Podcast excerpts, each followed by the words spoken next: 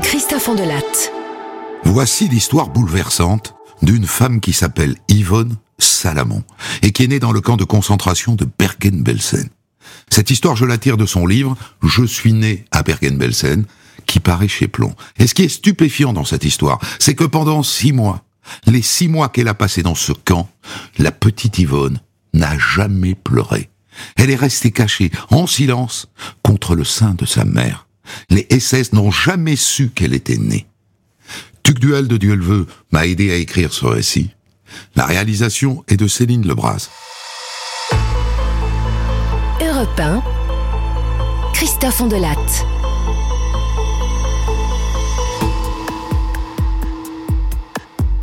Mon histoire commence évidemment par l'histoire de ma mère, Hélène. Ma mère naît en Pologne en 1905. Et à 16 ans, à Varsovie, elle rencontre mon père, Nathan. Mon père, enfin. Oui, mon père. Vous comprendrez plus tard.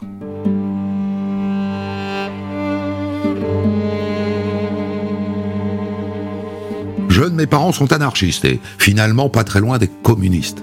Et dans la Pologne anti-soviétique et très catholique de ces années-là, des juifs en plus, on les expédie en prison. On va les condamner. Et d'après leur avocat, ils risquent entre 5 et 6 ans de prison. Alors ils s'enfuient. Et un matin de 1924, ils arrivent à Paris. Et ensuite, ils s'installent à Montpellier. Ce sont des années heureuses. En 1931, naît mon frère aîné, Georges. Ensuite, déménagement à Marseille et en 1937, arrivée de ma grande sœur, Maggie. Entre-temps, mon père est devenu médecin et ma mère sage-femme. Et puis, la guerre arrive.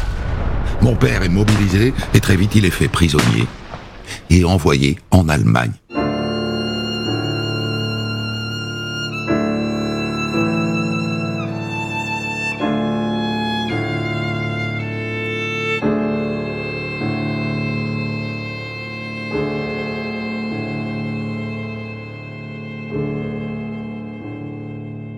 Ans plus tard, en octobre 1942, la rumeur enfle. Les Allemands arrivent, hein Ils vont occuper Marseille, hein, c'est certain. Ma mère décide de confier mon grand frère Georges à un curé dans les Basses-Alpes. Il va lui faire servir la messe, c'est cocasse.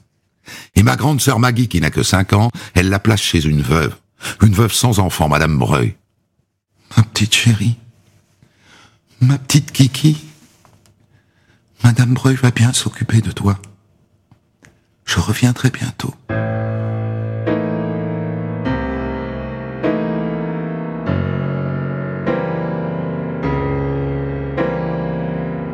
En novembre, les Allemands finissent par prendre Marseille. Et un mois plus tard, le tampon juif est apposé sur ses papiers. Maman n'a plus le droit d'être sage-femme elle décide de rejoindre la résistance, de rejoindre Louis, qui a fait ses études de médecine avec papa et qui est entré en clandestinité. Maman devient agent de liaison.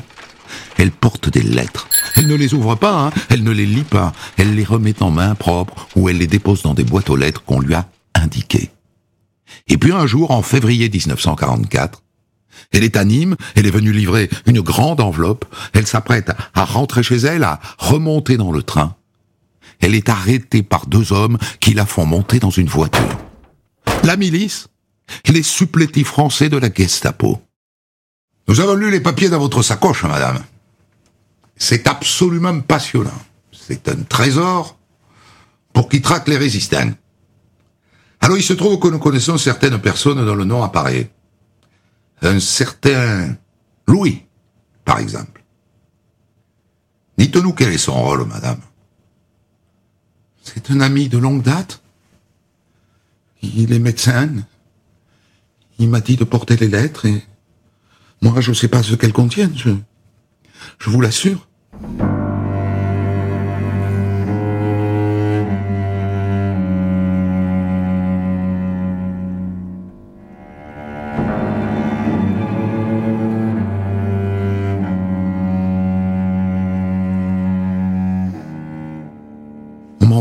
Une cave humide et obscure.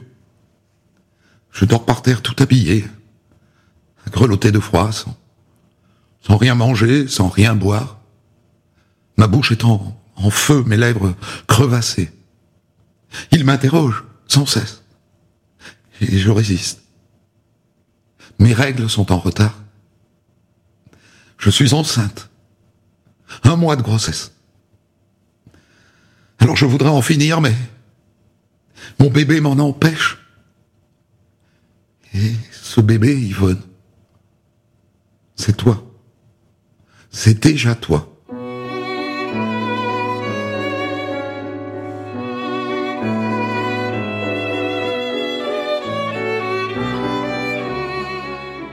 Et ensuite, la milice livre Hélène, ma mère, à la Gestapo. Il paraît que vous ne voulez pas parler. Ça tombe bien, nous n'avons pas envie de vous écouter. Et là, ils la battent, ma mère, avec une brutalité inouïe. Et ensuite, ils la traînent au sous-sol.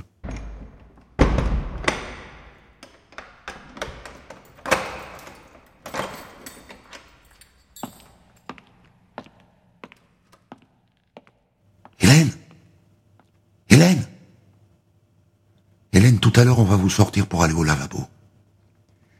Derrière la cuvette des toilettes. Vous trouverez un morceau de sucre. Maman m'a dit que jamais un sucre n'avait eu meilleur goût.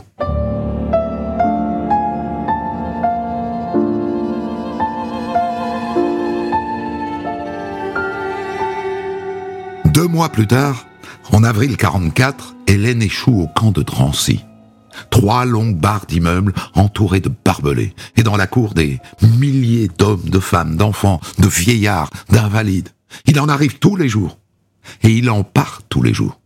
Des bus pleins à craquer qui quittent le camp. Il paraît qu'ils les amènent travailler.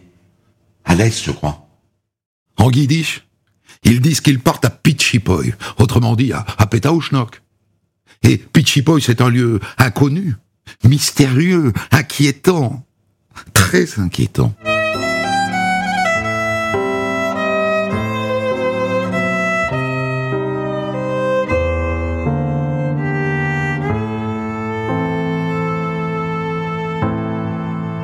Hélène, ma mère, quitte Drancy en mai 1944.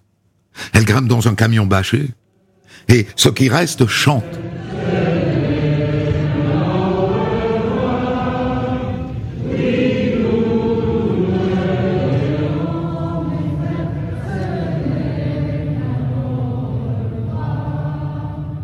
Maman m'a raconté toute l'angoisse qu'elle a ressentie à ce moment-là. À la gare de l'Est, on les fait monter dans un train. Le convoi passe par la Belgique, il pénètre en Allemagne et il s'arrête à Bergen-Belsen, dans le nord du pays. Un camp cerclé de barbelés et planté de miradors. Et elle les voit. De l'autre côté des barbelés, elle les voit en tenue rayée, le regard vide ou avide. Et elle sent cette odeur. Elle ne comprendra que plus tard. C'est l'odeur des corps qu'on brûle dans le crématoire.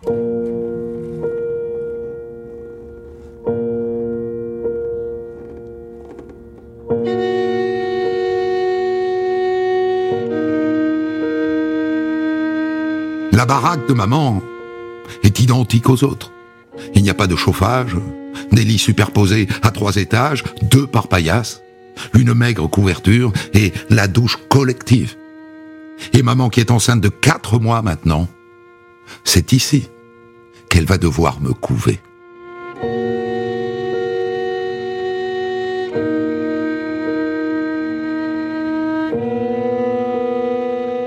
Le plus terrible, maman dit que c'était la faim. Une soupe à midi, une autre le soir, une demi-louche de liquide tiède dans lequel nagent des fragments de légumes, et une fois par semaine un pain, un pain noir et sec. C'est un aliment très précieux dans le camp, mais pour maman, ça n'est qu'une monnaie d'échange. Je te donne le pain contre du tissu. J'ai besoin de tissu, c'est pour faire des langes. Des langes pour mon bébé. Et il me faut aussi du lait en poudre. Hein? Du, du lait en poudre.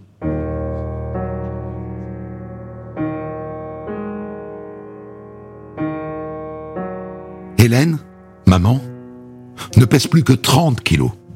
Et elle a le ventre gonflé, forcément. Mais elles ont toutes le ventre gonflé à cause de la famine. Et du coup, les SS ne soupçonnent pas qu'elle est enceinte. J'ai peur d'être découverte, ma fille. J'ai peur de te perdre. Et je repasse dans ma tête les cours que j'ai suivis pour devenir sage-femme. Les cours sur la diététique des futures mères, sur les besoins du fœtus pendant la croissance. Et ni moi, ni toi, mon bébé, n'avons ce qu'il nous faut. pourtant, je, je te sens bouger. Faiblement, mais ça me soulage tellement. Mon bébé, tu vis, tu te développes. Et ça, ça me donne une force, une force incroyable beaucoup d'espoir. Car j'ai la volonté farouche de te mettre au monde. C'est mon obsession. Et c'est ma planche de salut. C'est cet espoir fou qui m'aide à tenir. Grâce à toi, je peux m'oublier. Il est parfois plus facile de sauver quelqu'un d'autre que se sauver soi-même.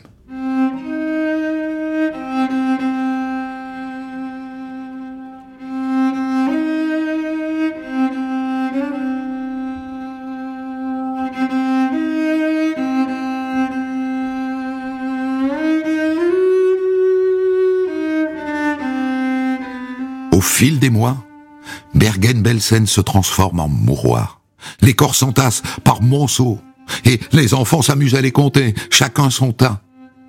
Hélène, ma mère, dort à côté des morts. Elle vit à côté des morts. Elle marche à côté des morts. Avec les poux qui prolifèrent. Pas les poux de tête, hein. Les poux de corps. Les poux qui dévorent les corps, qui transmettent le typhus. Et puis le froid. Terrible. L'hiver 44-45, pendant des semaines et des mois, les températures tournent autour de moins 20 degrés. Et rien à boire de chaud, ni à manger. Aucun vêtement, jamais de chauffage. Heureusement, ma mère est affectée à l'infirmerie, où il y a un peu de chauffage. C'est sans doute ça qui lui a sauvé la vie. Et à moi aussi.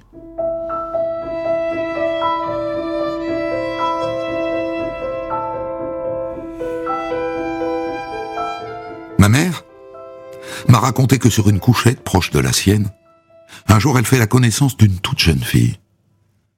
Bonjour. Tu t'appelles comment? Anne. Anne Frank. Et tu as quel âge? Je 15 ans. Anne est atteinte du typhus, et pourtant elle chante. Elle chante dans sa langue, le néerlandais. Un jour, tu vois, Hélène, moi, eh ben, j'irai visiter Paris. Hélène lui sourit. Elle l'encourage à rêver. Mais c'est écrit sur les traits de son visage. La mort approche.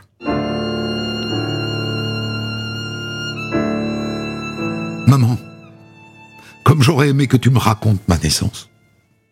Mais tu ne l'as jamais fait. Tu n'as jamais voulu. Tu, tu ne pouvais pas, sûrement. Alors moi, eh ben, je l'imagine. Je l'imagine en me nourrissant de tous les témoignages de rescapés de Bergen-Belsen qui, parfois, dans leurs écrits de ci, de là, évoquent ma naissance. Alors voilà comment je la vois.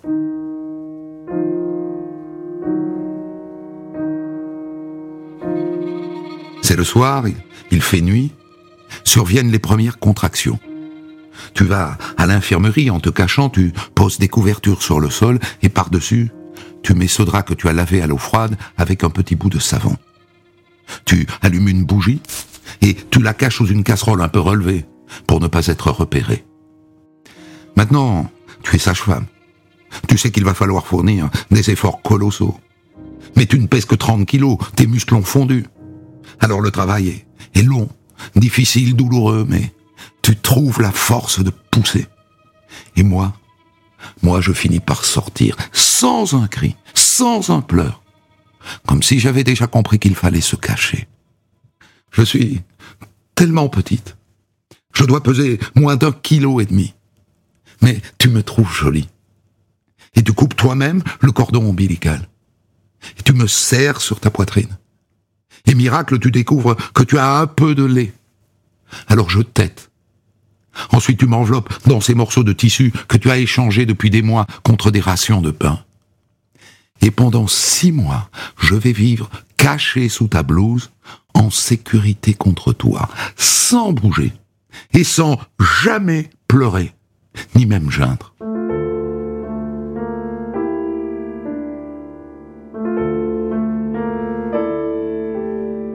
Tu m'appelles Yvonne, à cause du prénom de Madame de Gaulle. C'était aussi ton pseudonyme dans la résistance. Et maintenant, tu n'as plus qu'une seule pensée, maman. Me nourrir. Ça occupe toutes tes journées. Et tout ce que tu trouves, je l'accepte. De la soupe au rutabaga, des morceaux de betterave crue, tu les mâches avant de les déposer dans ma bouche. Et parfois, un peu de lait en poudre que tu as échangé et que tu délayes dans de l'eau froide.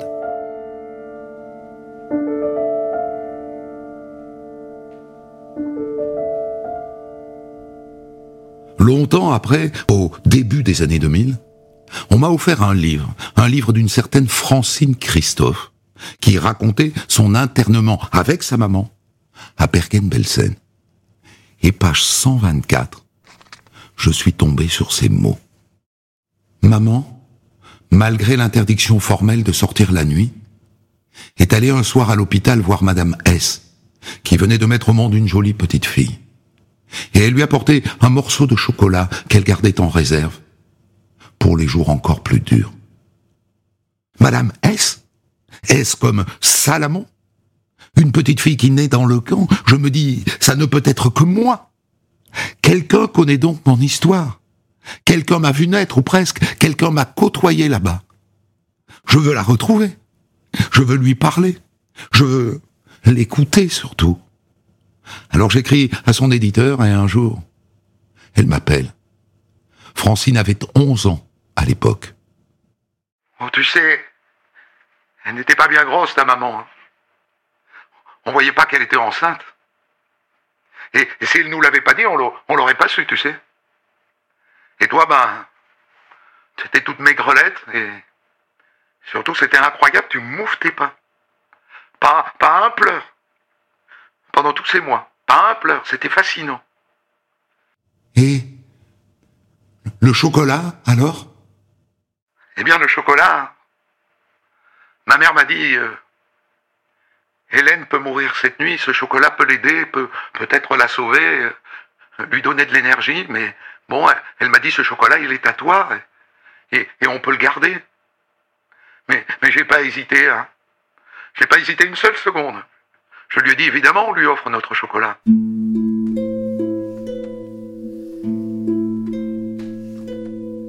Et quelque temps plus tard, Francine Christophe organise une conférence à Paris.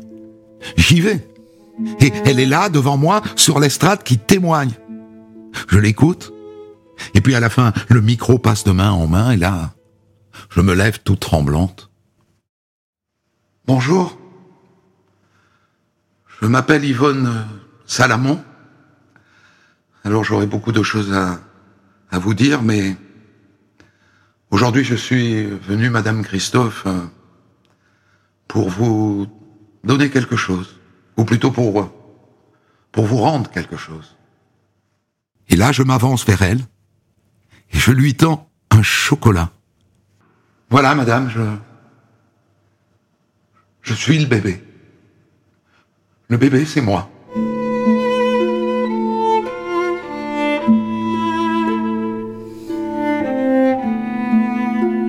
Et là, elle se lève, elle descend de l'estrade, on, s'enlace. Je, n'en reviens pas, maman, que, que tu m'aies jamais raconté cette magnifique histoire.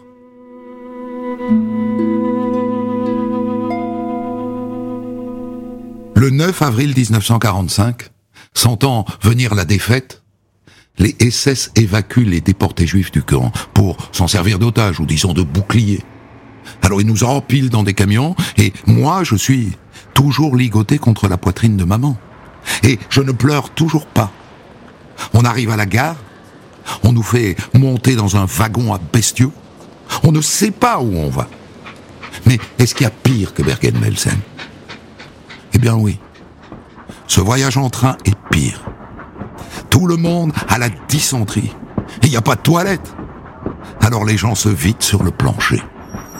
De temps en temps, le train s'arrête, maman descend ramasser de l'herbe sur les talus. Elle la mâche et elle me la met dans la bouche. Et elle me donne aussi un peu de lait en poudre qu'elle a économisé et qu'elle allonge avec l'eau des fossés.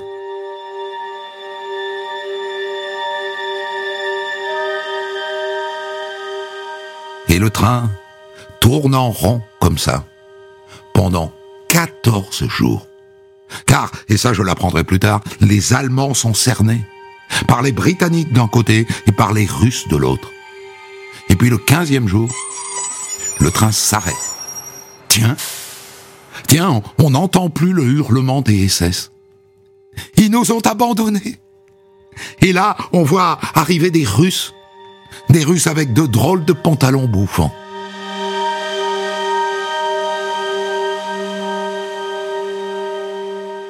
Ma mère n'a qu'une idée. Se laver, se débarrasser de ses vêtements pleins de poux. Alors elle s'approche d'une maison allemande, et là une dame la, la laisse entrer chez elle, de mauvaise grâce. Hein. Il y a de la nourriture partout. Mais attention, hein, maman le sait par ses études, il ne faut pas se jeter dessus, ne pas remplir d'un coup nos ventres si creux. On pourrait en mourir.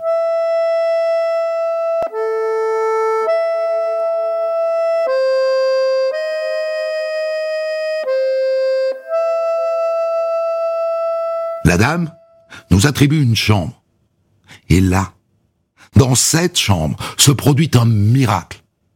Ma mère m'enlève mes langes, elle me sépare d'elle, et pour la première fois, je crie. Je crie comme un bébé qui sort du ventre de sa mère. Mais six mois plus tard,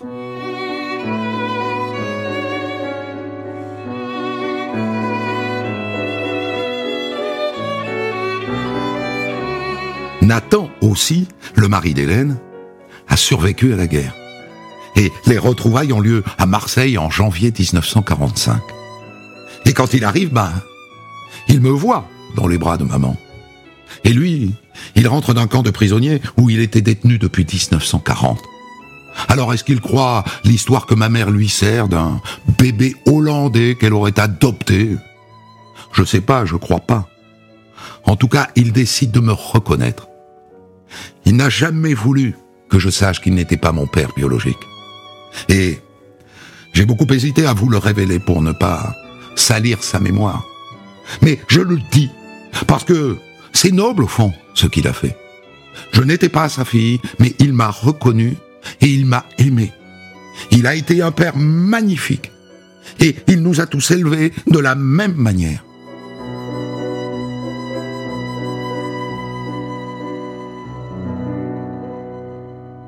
Partir de là, la vérité qu'on me sert en grandissant, c'est celle de mes papiers d'identité, sur lesquels il est écrit que je suis né le 15 août 1945 à Marseille. Mais vers l'âge de 16 ans, forcément je me pose des questions. Le camp de Bergen-Belsen, où était ma mère, a été libéré au mois d'avril 45. Il y a quelque chose qui cloche. Quand est-ce que j'ai été conçu? J'interroge maman. Écoute Yvonne, voilà ce qui s'est passé. Papa s'est échappé du camp de prisonniers où il était détenu, et il s'est introduit à Bergen-Belsen, et, et c'est là qu'on t'a conçu. C'est tout.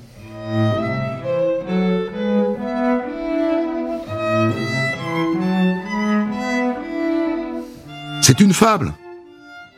Mais j'y crois, je, je veux y croire. Jusqu'à ce que je vois le film Nuit et brouillard d'Alain René et que je comprenne que ça ne tient pas. On ne s'introduisait pas dans un camp de concentration la nuit comme ça. Alors est-ce que maman a été violée par un nazi? Elle me jure que non. Mais le trouble s'installe et il dure jusqu'à mes 28 ans. Et puis un jour, maman, on te remet la Légion d'honneur. Et Louis est là, ton compagnon de résistance. Et, et ça me saute aux yeux. Il me ressemble. Le visage surtout. Alors après la cérémonie, Maman, maman, ne me mens plus, je te supplie. Est-ce que Louis est mon père biologique? Oui. Oui, ma fille. Désormais, sur ma carte d'identité, il est écrit Yvonne Salamon, née le 20 octobre 1944 à Bergen-Belsen.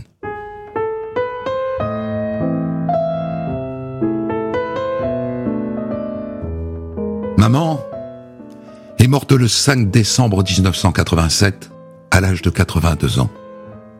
J'ai beaucoup pleuré. Beaucoup. Et longtemps. Moi qui pourtant ne pleure jamais. Cinq jours plus tard, on l'a mise en terre au petit cimetière des Olives.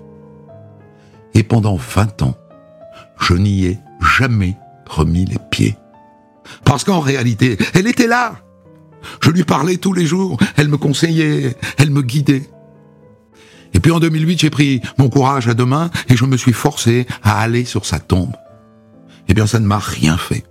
Je n'ai rien ressenti. Comme si, comme si tu étais resté en moi, au fond. Comme si je t'avais assimilé. Un amour fusionnel que, que la mort n'a pas pu dissoudre. Je ne suis jamais retourné au cimetière. Et la prochaine fois, ce sera pour mes propres obsèques. Quand je te rejoindrai dans le caveau familial pour reposer à jamais près de toi.